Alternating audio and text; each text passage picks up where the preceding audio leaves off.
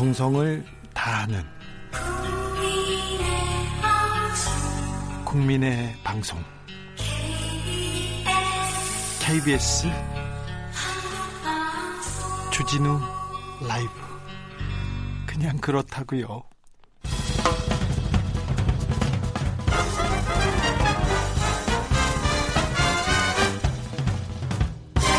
훅 인터뷰 훅 인터뷰 이어갑니다. 오늘 21대 국회가 드디어 드디어 개원식을 열었습니다.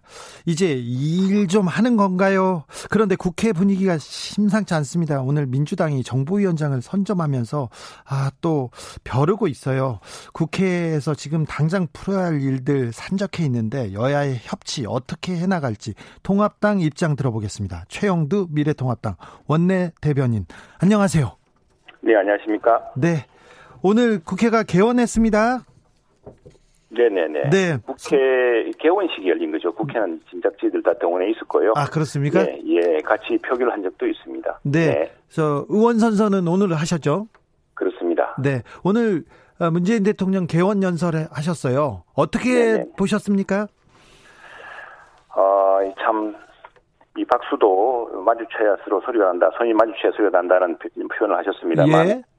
어떤 거대한 벽 같은 걸 느끼는 기분이었습니다. 지금 이 국민이 얼마나 더 고통받고 분노해야 국정의 방향을 제대로 고칠 것인지 이게 대한 아, 완전 어, 서로 딴 나라에 사는 듯한 이런 그런 어떤 큰 벽을 느꼈습니다. 또 협치 실패를 이야기하셨는데 또 네. 협치 실패에 대해서 이야기하면서 정반대의 그 전혀 역지사지라든가 사- 공감이 떨어지는 그런 상황이었는데요. 사실은 국회 협치 전통과 원칙을 지난 30년간 유지해온 협치와 전통을 깬 것은 이제 민주당입니다. 그리고 청와대도 이걸 방관을 했고요. 이 문제에 대해서는 어, 전혀 언급하지 않으시고 이 마치 그 국회의 모든 책임을 미룬 듯한 것도 좀 답답했습니다. 오늘 여러 가지로 참 답답한 날이었습니다. 네. 거대한 벽 같다. 딴 나라다. 이렇게 얘기했는데 칭찬할 만한 점은 없었어요? 좀 그래도 이거는 좀 내가 좀 인정해 주겠다. 그런 포인트가 없었습니까? 저희들은 예의를 다 지켰습니다. 이 사실 뭐 민주당 시절 같았으면은 뭐 항의하거나 조롱하거나 또는 무슨 큰 피켓을 하거나 했겠지만 어 저희들은 입장할 때 국가 대통령에 대한 예우를 지켰고요. 입장에 기립할 때 기립에서 박수를 쳤고 또 퇴장할 때도 기립에서 또 박수를 쳤습니다. 그 최소한의 예의를 지켰고요.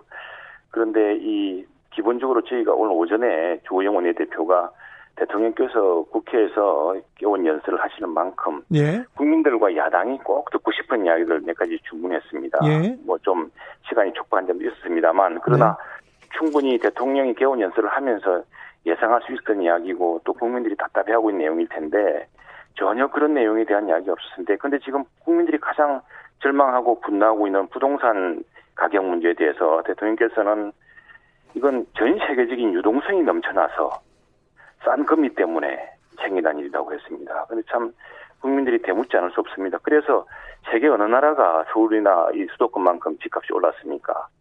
정말 문제의 핵심과 이 진단과 해법에 대한 고민이 완전히 우리랑 다르고 또 실제로 그 해법을 과연 찾고나 있는 것인지 그 문제의 근원을 제대로 알고나 있는 것인지에 대한 답답하고 어떤 절망감 같은 걸 느꼈습니다. 칭찬할 건 전혀 없었습니다. 아, 전혀 없었고요. 네. 네, 네.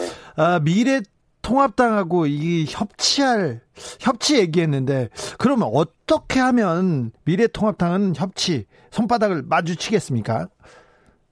이건 이제 사실은 이 처음 시작할 때 네. 지난 30년간 지켜온 전통이 어석수대로 상임위원장을 배분을 합니다. 근데 이 중에 핵심은 법사위원장입니다. 예. 제1당과 제2당이 국회의장과 법사위원장. 사실 뭐 법사위원장의 권한이라는 것은 국회의장에 비할 바가 아닙니다. 그러나 그 법안을 심사하고 최종적으로 법안을 상정하는 과정에서 어떤 숙고를 할 수 있고 다시 한번 여야가 머리를 맞댈 수 있는 마지막 견제 장치이자 어떤 gatekeeping 할 수 있는 곳이 문, 어떤 어 문턱 같은 곳이기 때문에 그곳에서 마지막으로 여야가 이제 합의할 수 있는 이런 어떤 것 때문에 어 국회 법사위원장이 굉장히 중요합니다. 그것 예. 때문에 12년 전에 야당 민주당이 81석일 때조차도 그걸 요구했고 또 그걸 또 허용했습니다. 근데 그게 이제 지금 박탈된 상한 상태에서는 협치의 기본이 무너진 것이죠. 이 협치란 것은 누가 일방이 강요한 것이 아니고 특히 민주당 주도로 지난 30년간 민주화된 국회에서 유지해왔던 것입니다. 근데 갑자기 어 170석 가까이 되었다고 이제는 그런 거 없다. 그 과거는 패습이다라고 이렇게 참 돌연 돌아서니까 우리로서는 바로 뭐 기사대기를 맞은 꼴이 됐습니다. 대변인님 뭐, 그러면요. 네. 더불어민주당에선 법사위원장 자리를 양보하지 않을 것 같아요. 그죠? 그렇습니다. 그런데 지금 미래통합당은 법사위원장 자리를 주지 않으면 그럼 전혀 국회에서 공조는 없는 겁니까? 아, 지금 이 국회가 시작됐고요. 저희들 상임이 다 들어가고 있습니다. 다만 국회 법사위원장이라는 핵심, 핵심, 핵, 협치의 네. 핵심을 어, 종전대로 제, 저, 야당의, 제2당의 국회 2당, 제1야당에게 네. 이렇게, 어, 주지 않은 이상, 네. 나머지 그 상임위 대본이랑 의미가 없다는 게 저희들 입장이고, 그래서 상임위 이제는 협치를 깬 것은 민주당이니까, 민주당이 앞으로 모든 국정에 책임을 질 것이고 저희들은 이제 상임위에 모두 참여해서 배전의 각오로 일당백의 각오로 이제 심의 상임 활동을 해서 지금 여당과 정부 여당의 실정을 파헤치고 대안을 제시할 것이라고 했고요. 예. 그 협치의 상징을 민주당이 깨뜨렸기 핵심을 깨뜨렸기 때문에 저희는 나머지 덜러리를 받지는 않겠다는 그런 뜻입니다. 그러면 상임위원장은 이제 다 민주당이 그렇습니다. 가져가서 책임져라. 우리가 그렇습니다. 우리는 상임위원회에 들어가서 열심히 일하고 어 저기 대안 제시하고 대안 제시하겠다. 예. 네, 그렇습니다. 어, 그래서 국회 정보위원장도 지금 민주당 전해철 의원한테 갔습니다. 상임위원장을 다 주면 이렇게 견제하고 네. 비판하는데 조금 어려울 텐데요. 다소 아쉬운 점이 없지 않습니다만 역시 네. 핵심은 법사위원장입니다. 근데 어 우리가 어떤 일을 할 때 가장 핵심되는 일이 있습니다. 네. 견제와 견제와 균형에서도 그 핵심 추가 빠진 상황에서 핵심 추를 빠진 상황에서 나머지만 가지고서 그걸 협치와 균형, 견제와 균형이라고 이야기한다는 건 받아들일 수가 없겠죠. 그래서 네.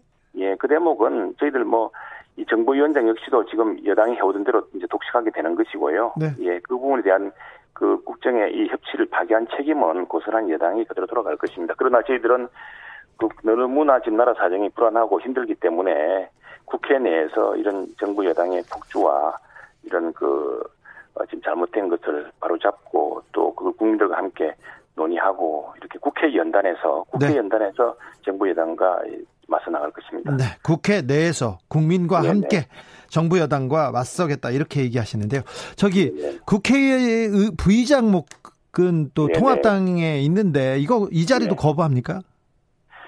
어, 우리 내부에 사실 약간의 그, 그 국회 부의장 자리에 대해서는 상임위원장이랑 별도로 생각이 되는 거 아닌가 논의도 있었는데 네. 역시도 국회 부의장 후보가 되실 분들조차도 네. 정진석 의원님 예예예 예, 예. 이건 뭐 어, 협치의 상징의 핵심인 법사위원장 문제가 해결되지 않는 상황에서 국회 부의장이라는 것은 의미가 없다라고 지금 한 상황이고요. 그 상황에서 네. 이제 국회의장과 국회의장이 결심할 대목인데, 예, 그 대목은 이제 국회법대로 어 국회의장께서 정리하면 될 문제입니다. 알겠습니다. 그래서 지금 법사위가 해결되지 않은 이상은 어, 국회 야당목 국회 부의장을 비롯한 나머지 상임위원장 몫은 큰 의미가 없다는 것이 이제 이것이 원칙이 원칙이다라는 것이 당의 입장입니다. 네, 알겠습니다. 협치가 국 법사위원장 때문에 어렵고 아무튼 국회 내에서 또 국회 내에서 통합당이 전략을 잘 짜서 하리라고 봅니다. 어, 그러면 좀 강론으로 들어가 볼까요? 어, 임시국회에서 처리할 현안들이 많습니다. 부동산 문제 해결 아까 얘기하셨습니다. 그리고 네네. 공수처 출범도 있고요. 그리고 네네. 또 여, 러 현안이 있는데 어떻게 어떤 전략으로 임하실 건지. 당장 다음 주부터는 이제 그 대정부 질문이 정치, 경제, 또 사회, 사회 외교, 문화 분야 다 있습니다. 바로 시작되죠. 예. 예, 예. 이 대정부 질문을 통해서 저희들은 이제 총리와 각부 장관들에게 예. 정부의 실정의 문제, 오늘 대통령의 그 개원 연설에서 드러났던 이런 그, 그 정부 현, 지금 현재 우리 경제라든가 민생의 현실 그리고 안보의 현실과 너무나 동떨어진 인식, 네. 그 인식에 대해서 이 정부가 과연 어, 얼마나 그 심각하게 생각하고 있는 것인지를 따져 묻고 또 그 해법을 어떻게 강구할 것인지를 따져 묻고 저희 대안도 제시할 겁니다. 그리고 네.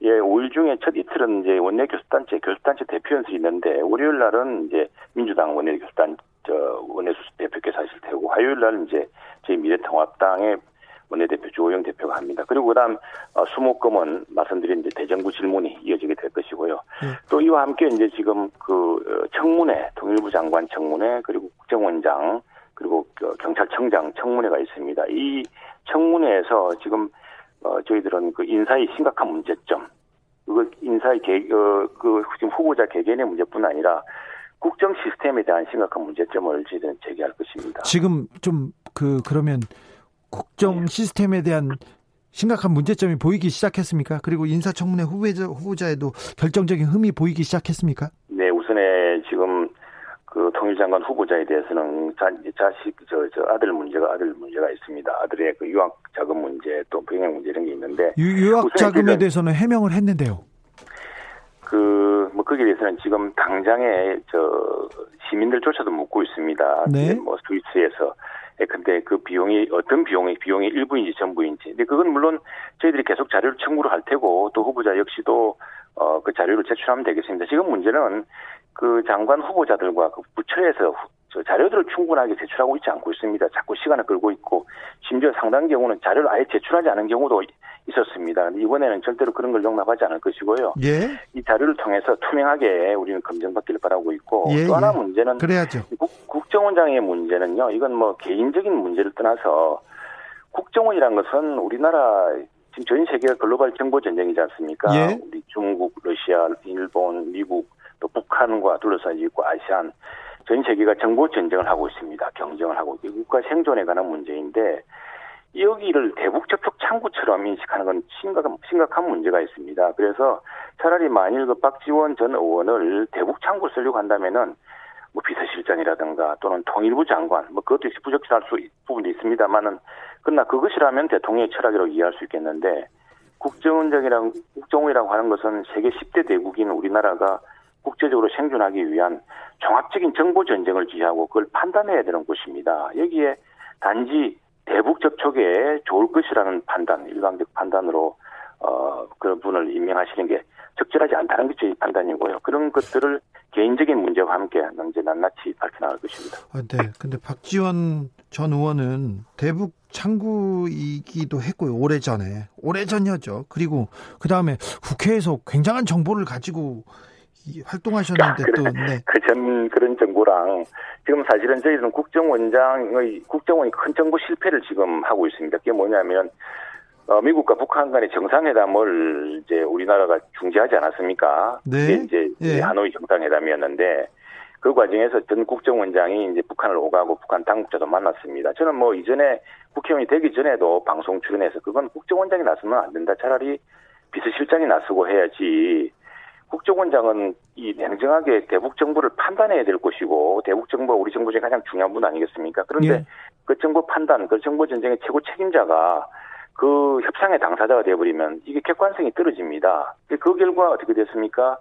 지금 북한은 뭐 영변의 원자 영변을 폐쇄하고 미국은 제재를 풀고 이런 협상이 될 거라 생각하고 하노이 정상회담을 중지했지만 결과적으로 북한의 조롱을 받았고 미국도 외면하지 않았습니까? 이건 큰 정보전의 실패거든요. 이런 정보전의 실패를 되풀이하지 않기 위해서는 국정원장에서는 지금 정말 그 글로벌 각가의 중요한 정책 방향 또 북한의 정확한 핵, 핵, 그 핵개발 핵무장의 상황에 대한 은밀한 정보를 바탕으로 대통령에게 최고의 정보를 제공해야 됩니다. 네네. 그런 사람이 돼야 되고요. 대변인님, 어, 네. 저기 저도 서훈 저 국정원장에 대해서는 그 비판을 많이 하는 입장이었는데요. 그래도. 그 전 전 정권 국정원장들하고는 비교할 수 없지 않습니까? 그분들은 다 감옥에 가셨잖아요.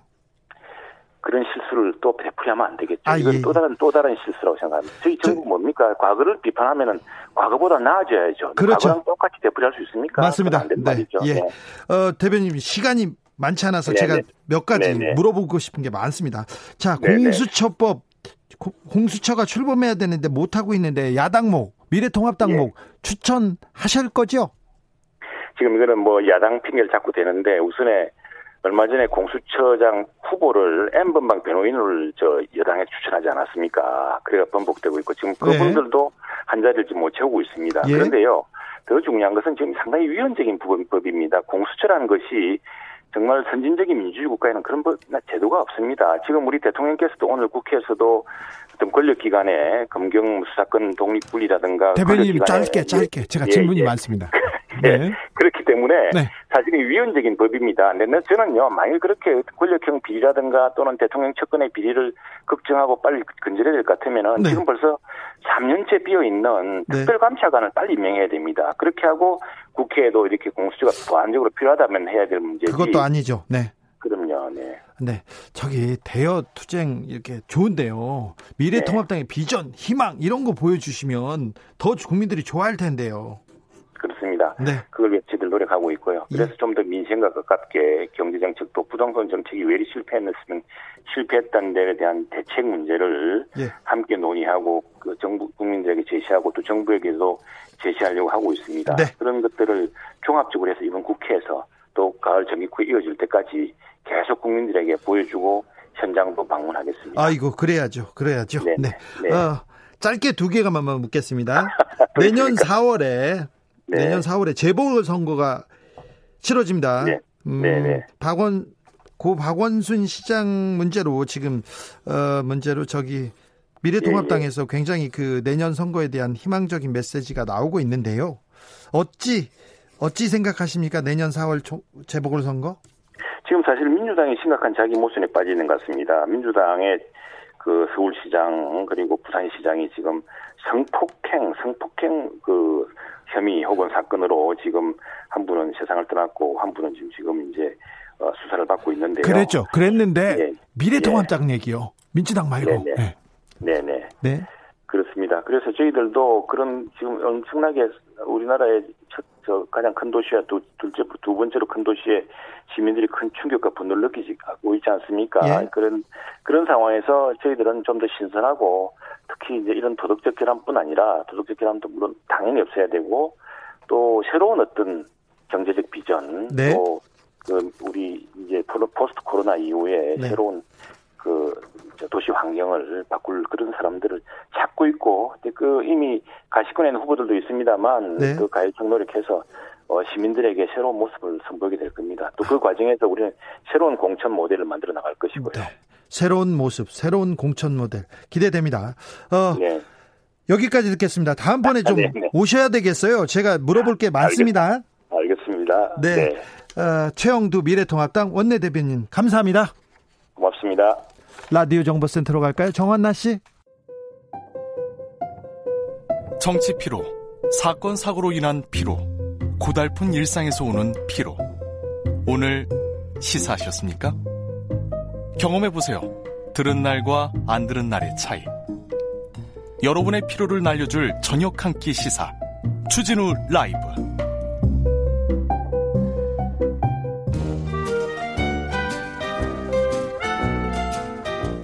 민생이 먼저다. 함께 잘 먹고 잘 사는 법 찾아보겠습니다. 민생과 통화였느냐?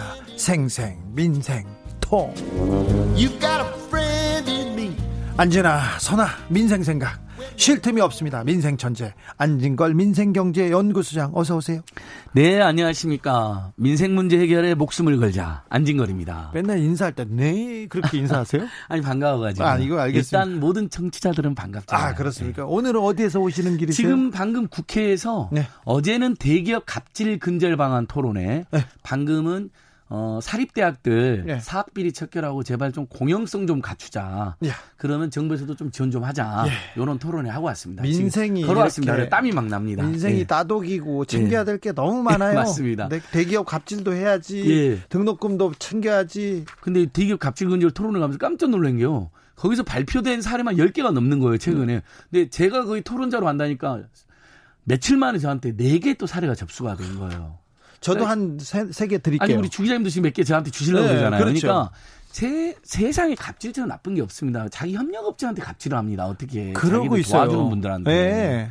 그래서 제발 위만 잘 사는 상생이 아니라 우리 모두 잘 사는 상생으로 가자. 예. 예, 이렇게 계속 촉, 촉진하도록 하겠습니다. 그래서 그런 갑질은 저희가 좀 한번 해결해 보겠습니다. 예.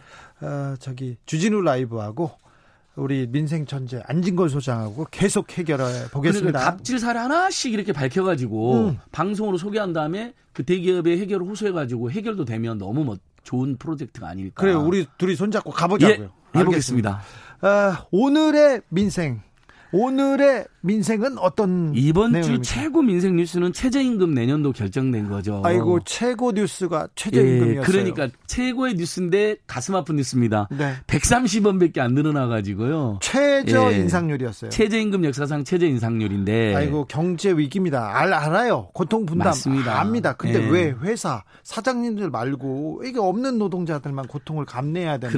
그러니까요. 저는 지금 뭐 재벌 대기업이라든지 이런 데에서 예를 들면 본인들이 중소기업이나 중소상공인 내에서 최저임금 인상이 안 된다고 삭감해야 된다고 주장을 했는데 네. 그럼 자기들 협력업체 자기들이 시장을 잠식하고 동네 상권을 침탈하고 있는 중소상공인들한테 뭐 예를 들면 연대기금이라도 내서 도와준다는 이야기는 한 번도 들어본 적이 없어요. 임금을 반납했다는 이야기도 별로 없고요. 아니, 아주 그러니까 어려운 회사에서는 가끔 있지만 작은 회사 중소 상공인을 위한, 위한다면서 정작 자기네들은 뭘 안 하고 안 깎고 네. 그 다음에 그냥 노동자들 것만 깎고 있어요. 그러니까 그래서 이제 130원이 얼마나 작은 돈이냐면요.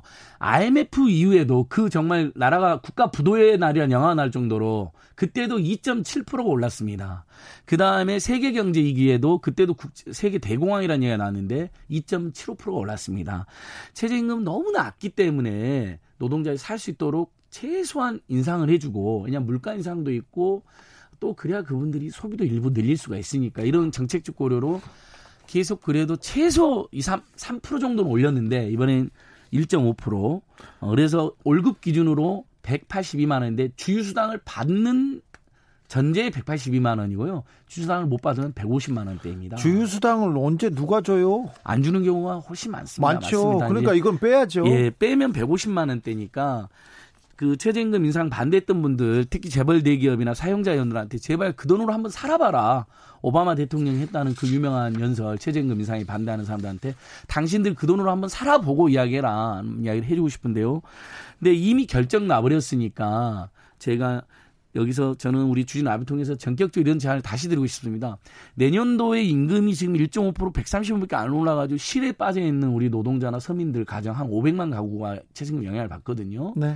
그래서 결국은 민간 부분에서 내수 활성화되려면 임금이 올라가야 되는데 그게 지금 130원밖에 안 올라가서 그건 실패한 겁니다 일정하게. 네.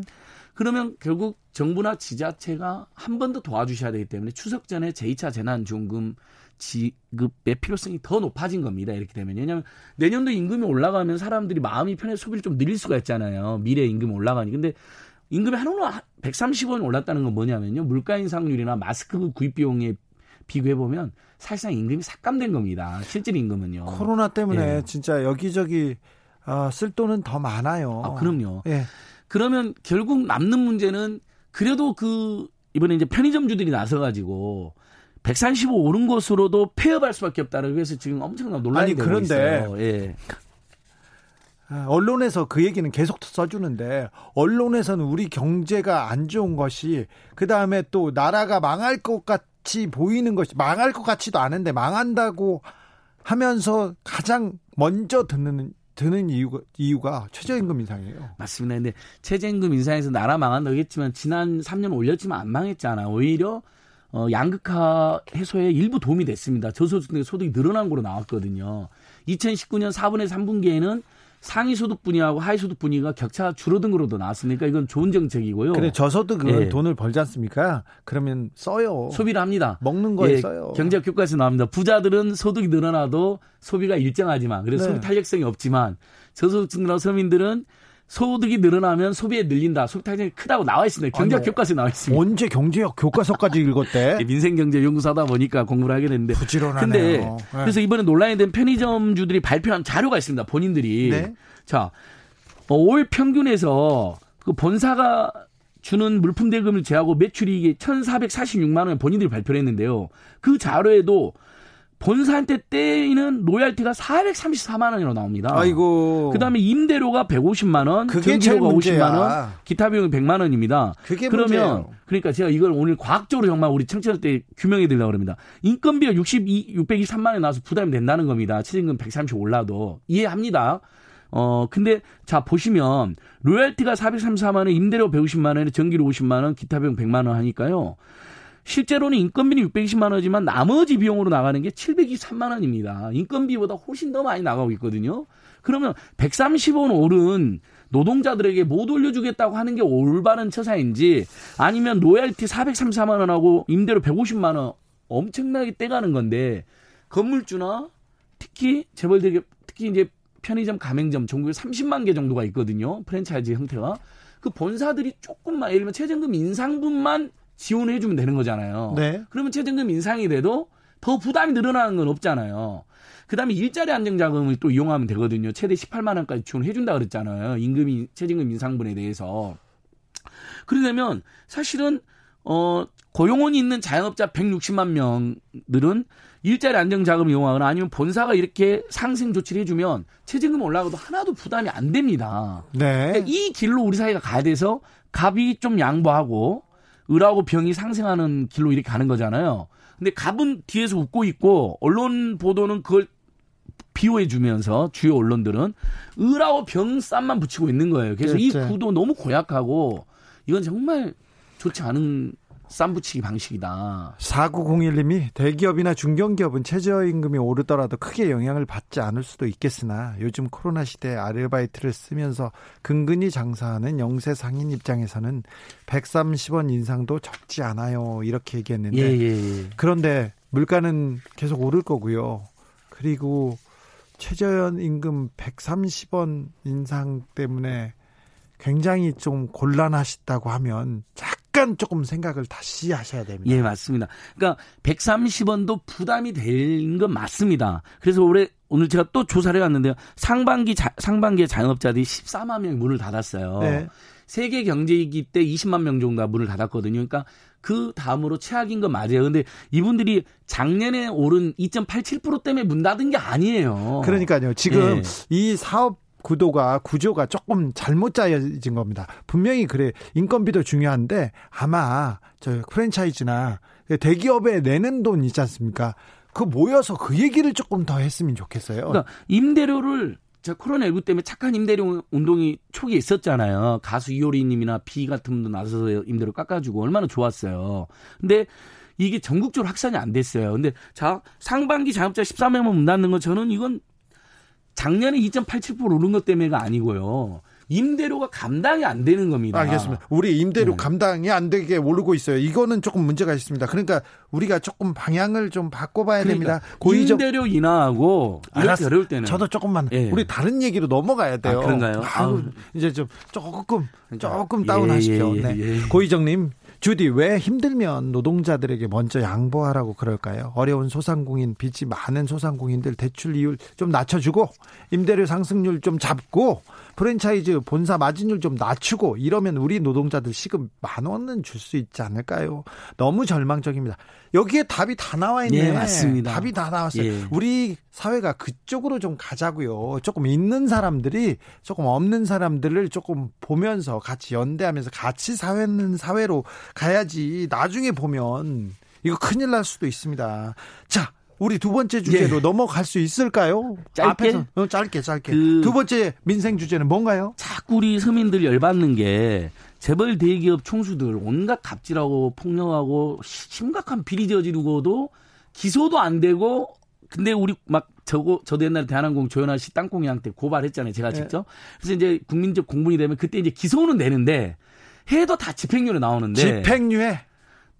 아니 우리 서민들은 무슨 뭐 4천 원 뭐 훔쳤다고 막 구속되고 계란 한 판. 예 이런 경우도 많잖아요 계란 한 판도 나오고 막 근데 근데 재벌가한테 이 집행 집행유예가 법칙처럼 이렇게 거의 적용되는데 집행유예 재벌한테 집행유예는 아무것도 아닙니다. 그냥 몇- 그냥 그냥 무죄예요. 무죄나 다름없습니다. 왜 예. 그러냐면요. 어, 조양호 회장 부인 이명희 씨는 집행유예를 지금 세 개째 받고 있어요. 그러니까 세 개째 받고 있으면 벌금이라도 내거나 예 소실 사실 좀 한 달 두 달이라도 실형을 살지 않습니까? 그러면 급히 반성합니다. 예. 급히 바뀌어질 수도 있는데 집행유예는 그냥 집에 가라는 겁니다. 예, 한 잠시 그 영장을 만약에 구속영장을 청구할 때 잠시 구치, 그 유치장에서 대기하는 거 말고는 완전 자유롭기 때문에 이분들에게는 징벌 효과가 거의 없다 봅니다. 그러니까 근데 판사 판결문도 웃겨요. 반복적으로 한다라고 되어 있어요. 반복적이죠. 그러니까 그런 사람들은 구속 원벌을 해가 다시는 못하게 하고 이땅 인간의 존엄성의 기준을 세워야 될 거 아닙니까? 아니 근데 근데 죄질이 극히 나쁘나 괜찮다는 거예요. 그러니까 재벌가는요. 초범이라는데 아니 왜 초범입니까? 이 사람이 얼마나 많은 짓을 그동안 했습니까? 상습적으로 예. 폭행했는데 초범이야. 저, 예. 그러니까 그게 어느 도단이잖아요. 상습적으로 폭행했는데 어떻게 초범이냐고. 아니 반, 기소가 이번밖에 안 됐다는 건데 사실은 그 전에도 계속 기소를 했어야 되는데 오히려 봐준 게 문제가 됐던 거죠. 아니 상습적으로 폭행했는데 순간적으로 분노를 표출했을 뿐이래요. 그러니까 예. 그러면 순간적으로 말고 그러니까 그러면 한 번씩 한 템포씩 쉬었다가 한 번 화내고 조금 있다 또 화내고 막 그래. 아 이거 말이 안 되잖아요. 그러니까- 그리고 괴로워 보인다. 보- 예. 아무튼 저- 그래서 방금 들어오기 전에 좀 이따 출연하시는 문화평론가 김갑 선생하고 긴급 저하고 분석을 했어요. 뭐를요? 어, 이 현상 어떻게 볼 것이냐. 기본적으로 판검사들이 서민 친화적이지가 않고 재벌 대기업이나 출세한 사람들 있잖아, 이른바. 이런 사람들하고만 정서적 동질감을 느끼고 친화적인 사람이 많다는 거예요. 그럼 그분들을 얘기는 잘 듣습니다. 예, 잘 들어주는 거예요. 왜냐면 판검사들이 밑바닥 민초들하고 술 한잔 먹고 뭐 이야기 기울였다는 이야기는 들어본 적이 없어요. 근데 어디 행사 가잖아요. 그럼 꼭 이런 재벌 대기업이나 고위 공무원들이나 판검사들은 같이 어울리는 걸 내가 여러 번 봤어요. 영감님이잖아요. 예, 자기들끼리는 그러니까 일종의 지배 계급 뭐 비슷한 거로 통하는 거예요. 네. 그러니까 오히려 이명희 씨의 사례는 집행유예로 이해가 되지만 작은 실수로 한 서민이나 노동자는 그냥 단죄해 버리는 거예요. 이거 이대로 두면 민주공화하고 같이 훼손됩니다. 네. 영화 기생충 같은 파국이 일어날 수도 있어요. 서민들이 가만히 있겠습니까? 서러워서 못 살죠. 네. 이게 다 최저임금 문제도 그렇고 재벌한테만 관대한 우리 판결도 아 진짜 우리 사는 사회인데 같이 사는 사회인데 우리 민생 문제인데 좀 안타깝습니다. 여기까지 들을까요? 예. 발로 뛰고 다시 나타나겠습니다. 생생민생 민생통 안진걸 소장 함께했습니다. 감사합니다. 고맙습니다. 교통정보센터 다녀올게요. 김은아 씨. 테이크아웃 시사 나왔습니다. 오늘도 하나 챙겨가세요. 주진우 라이브.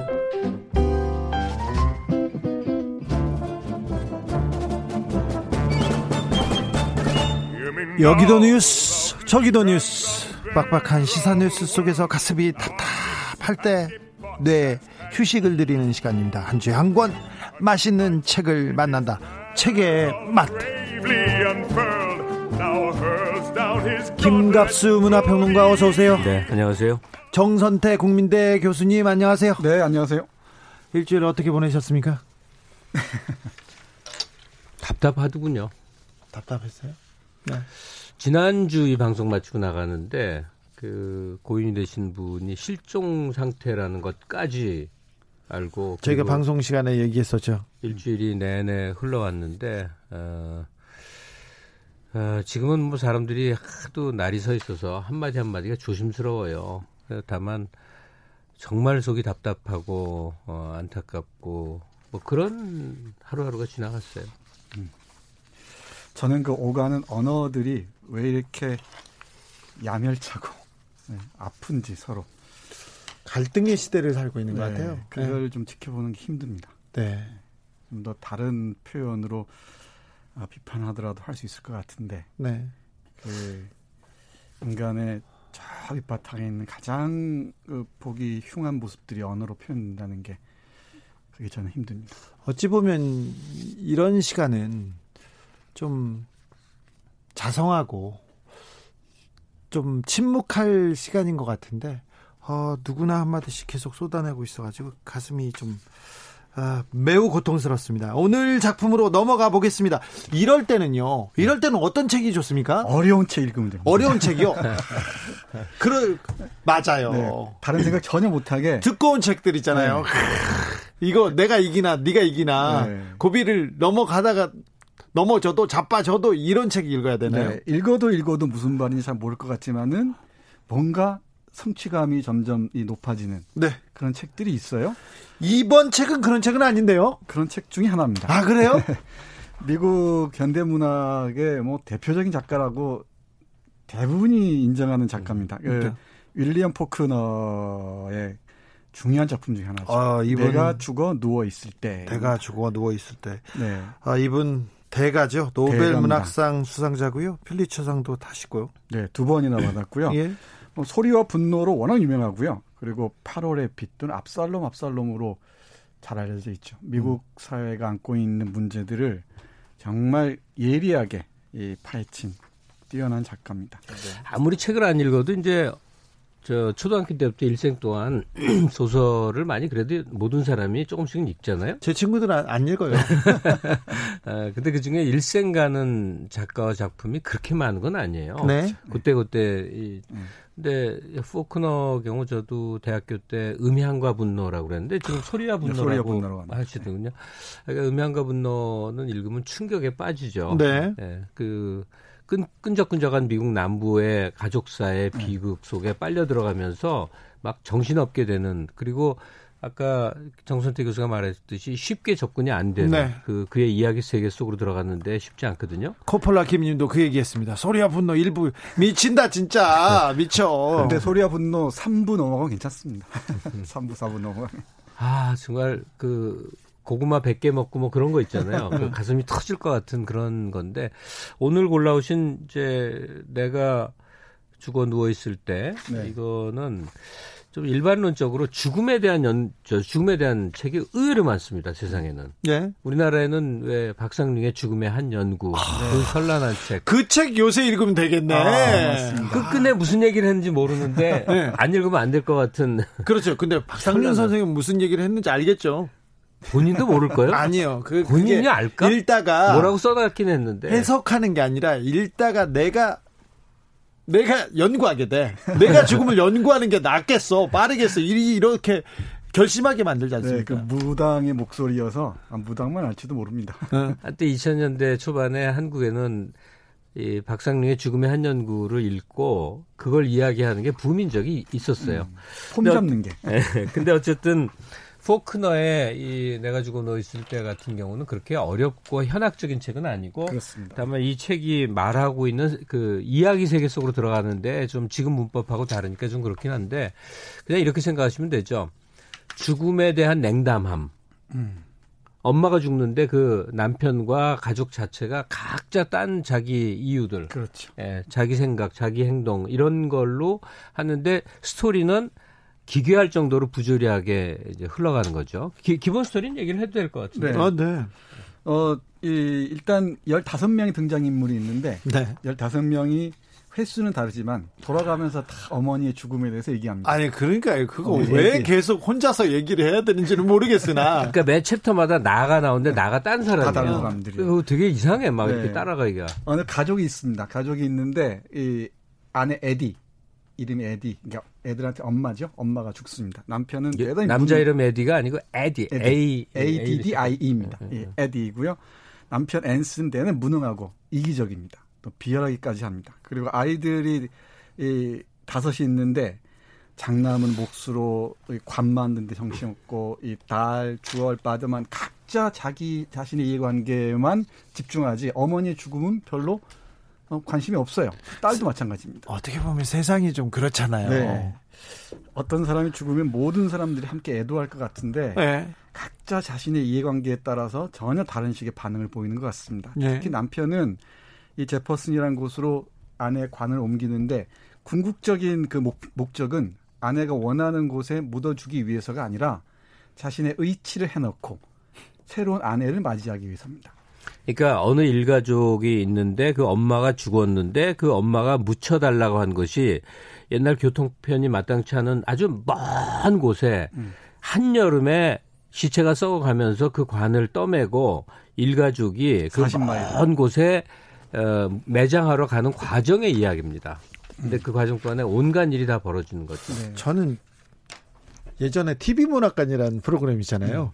거기서 본 듯한 일이 본 약간 본 듯한 게 약간 겹쳐지더라고요. 네, 비슷합니다. 죽음 어떤 사람의 죽음을 둘러싼 그 이 관점의 차이를 네. 보여주는 게 종종 있죠. 예를 들면 이청준 선생의 축제 같은 것도 그렇죠. 죽음을 하는 상가에서 볼 수도 있고 네, 그리고 상가에서. 학생 부군신이라는 영화 아, 네. 같은 걸 보셔도 그럴 것 같고 그러니까요. 우리 우리 정서에 좀 잘 맞는 그 포그너의 작품 중에는 잘 맞는 거 맞습니다. 아닌가 이런 맞습니다. 생각을 해봤어요. 작품 중에서는 그다지 어렵지가 않아요. 네. 이 소설은 어렵, 어, 어렵지가 않은데 아마 정서적으로 죽음을 향한 그 공, 보편적인 그 공통 지점이 있지 않아서 그런가 싶습니다. 어렸을 때 되게 충격받았던 게 음. 상가 그러니까 친구 아버지가 돌아가셨는데 상가집에 와서 아버지하고 가장 친구 아버지하고 가장 친했던 사람들이 와서 그냥 놀고 놀고 노래 부르고 우, 노래 부르고 그래. 다른 얘기하고 얘기하고. 돈 내놓으라고 하고 옆에서는 그 도박하고 이런 걸 네. 보면서 아 이건 무슨 건가 이렇게 해서 우리 정서하고는 좀 잘 맞는 작품이지 않나 저는 생각이 들었습니다.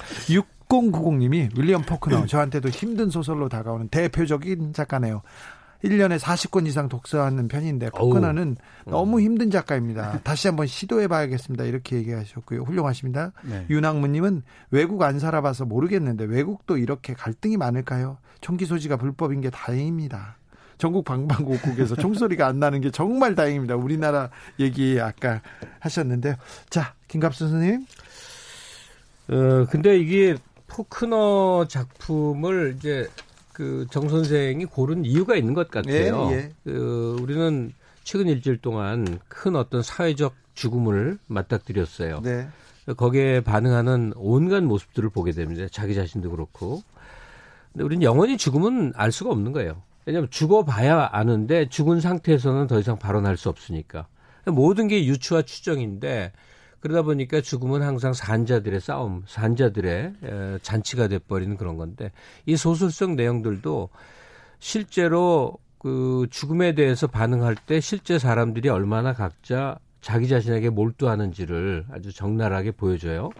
우리도 각자 누군가는 모든 사람은 누군가의 죽음을 체험을 합니다. 가족이라든지 예, 예. 하다못해 뭐, 뭐 대통령이든 정치적 인물이든 이런 체험들을 하면서 어, 죽음이 환기시키는 삶의 의미 이런 것들을 생각하게 하죠. 그러니까 이 가족들이 묘지를 이제 찾아서 온갖 뭐 홍수를 만나고 네. 누구는 다리가 부러지고 뭐 온갖 고초를 다 겪는데 그 인생이 죽음을 향해서 가는 과정인지 그 반대인지 뭐 삶이 삶이 삶의 끝이 죽음인지 이런 생각을 오락가락하게 하면서 읽게 만드는 그런 소설인 거죠. 맞습니다. 이 기묘한 그 기묘하고 부조리한 여정이죠. 이, 이 장례 여행이란 표현을 쓰던데, 그러니까 이주 기자께서 어, 소개해 주신 거 있잖아요. 총기가 없어 다행이라고. 네. 제가 최근에 본 영화 결백이라는 영화의 한 대사였는데 에, 이런 그 발언을 합니다. 이 칼로 죽이는 것보다 혀, 혀로 죽이는 게 더 무섭다. 이, 아마 비슷한 발언인데 뭐 총으로 사람을 죽일 수도 있겠지만은 이 혀로 사람을 죽이는 것만큼 또 모진 게 없지 않습니다. 네. 그러니까 이런 어려운 그 여러 많은 사람들이 어떤 죽음을 두고 차이는 있겠지만은 적어도 애도의 시간 정도는 허용해, 허용하는 게그 어, 다른 여, 이론들이 어, 다른 의견들이 만날 수 있, 만날 때 어떤 그 깊이를 확보할 수 있지 않을까 이런 생각도 해요. 그러니까 잠시간에 하루 만에 유해도 용납하지 못할 만큼 예, 죽음 앞에 우리는 그냥 살아있는 사람의 현실적 득실이 훨씬 큰 그런 세상을 살고 있는 것 같은데 글쎄요 어, 우리는 애도에 뭐 꼭 애도가 아니 아, 애도 안 해도 상관없는데 죽음의 죽음 앞에서 조금은 겸허해질 수 있는 모습은 가질 수 없나 그런 생각을 합니다. 비정하다는 생각을 많이 합니다. 이, 이 소설에 에, 오랫동안 남을 그런 문장들이 참 많은데요.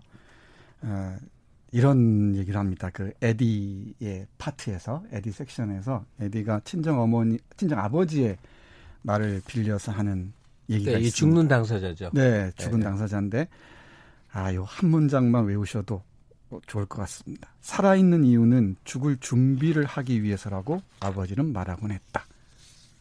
마침내 그 의미가 무엇인지 알게 되었다. 어떤 그 이 선사들의 화두처럼 확 못 박히는 말입니다. 예, 살아있는 이유는 죽을 준비를 하기 위해서다. 잘 죽기 위해서 어쩌면은 살아가는지도 모르죠. 음, 잘 죽, 죽는다는 게 쉬운 일도 아닌 것 같긴 하고요. 그렇죠. 그러니까 죽음을 대하는 태도에 대해서 어, 뭐, 뭐 과거에 좀 공부를 좀 한 적이 무슨 책이 있었어요. 그, 예. 뭐, 하여튼 문명화 과정이라는 책인데 뭐냐면 죽음이 굉장히 있을 수 없는 대단한 일이 된 게 얼마 안 됐더군요.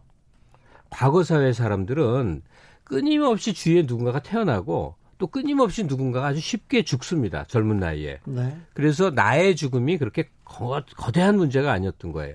생과 사라는 게 계속 흘러가는 연속선상에 있는데 자기도 그 흐름의 어떤 부분에 잠깐 참여했다고 그래서 굉장히 슬픈 것도 아니고 굉장히 기쁜 것도 아닌 생 출생과 죽음이. 네. 근데 이제 우리 현대인들이 되면서 어, 모든 것이 나라는 견지에서 세상을 보게 된 거예요. 그러니까 예. 나의 죽음은 엄청나게 경악스러운 것이고 억울한 것이고 큰 일이 된 거죠.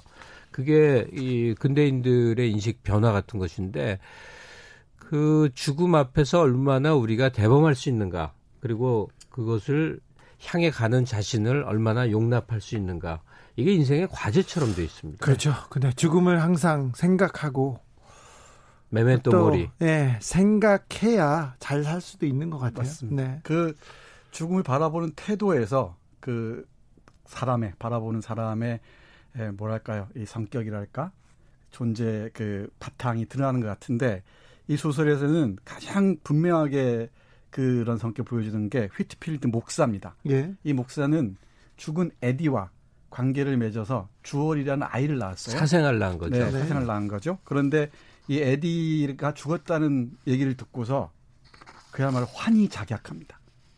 그러니까 자신의 죄는 영원히 묻혔다는 것이죠. 아, 그러니까 이 어, 선- 정말 에디의 죽음이야말로 휘트필드 목사에게는 선물이었던 거예요. 자신의 죄를 영원히 가릴 수 있는 선물이었던 것이죠.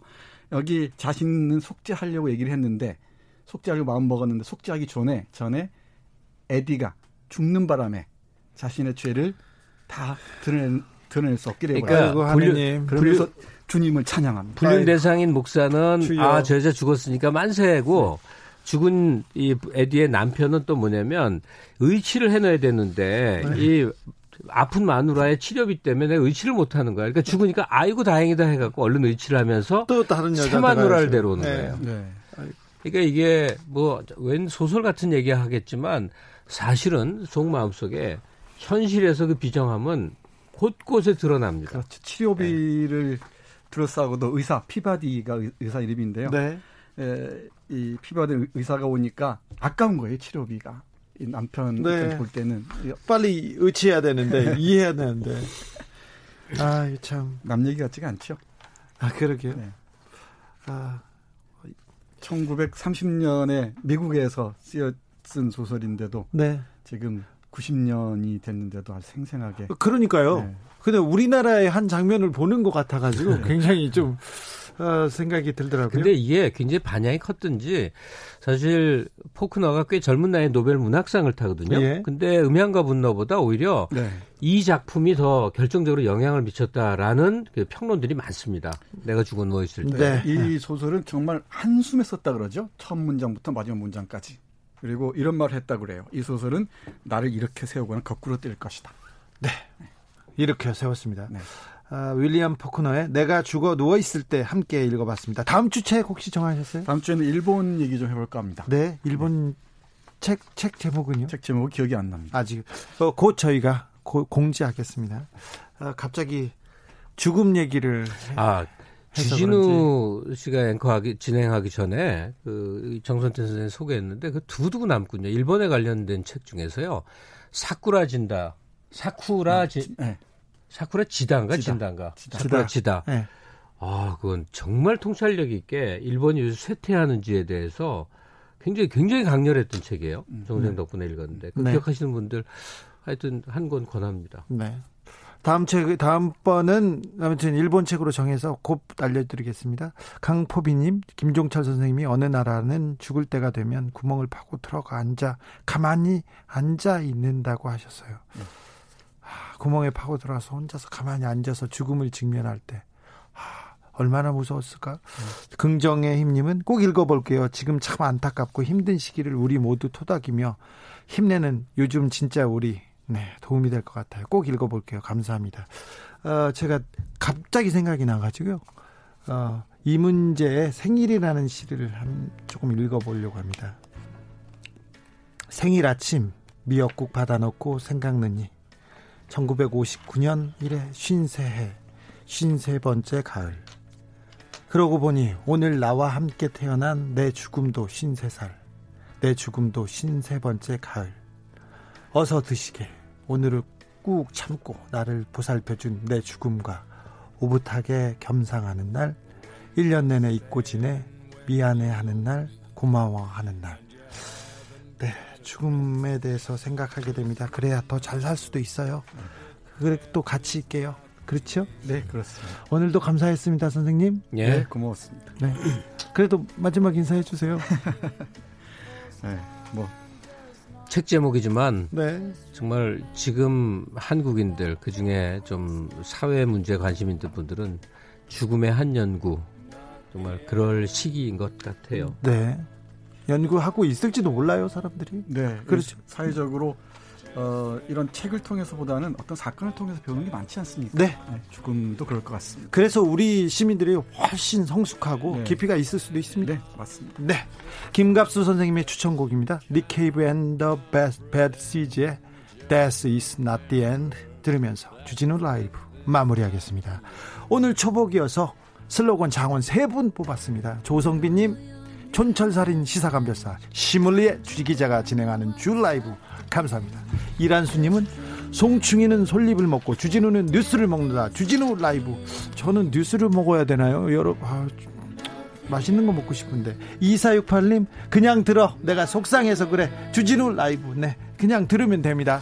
전화 오면 그냥 얘기하면 됩니다. 주진우 라이브. 네 모르는 전화 와도 그냥 주진우 라이브 하십시오. 네. 아, 치킨 교환권 보내드리고요. 최종 장원 후보 됐다는 거 알려드리겠습니다 저는 내일 오후 5시 5분에 들어옵니다 지금까지 주진우였습니다 Just remember that death is not the end. And there's no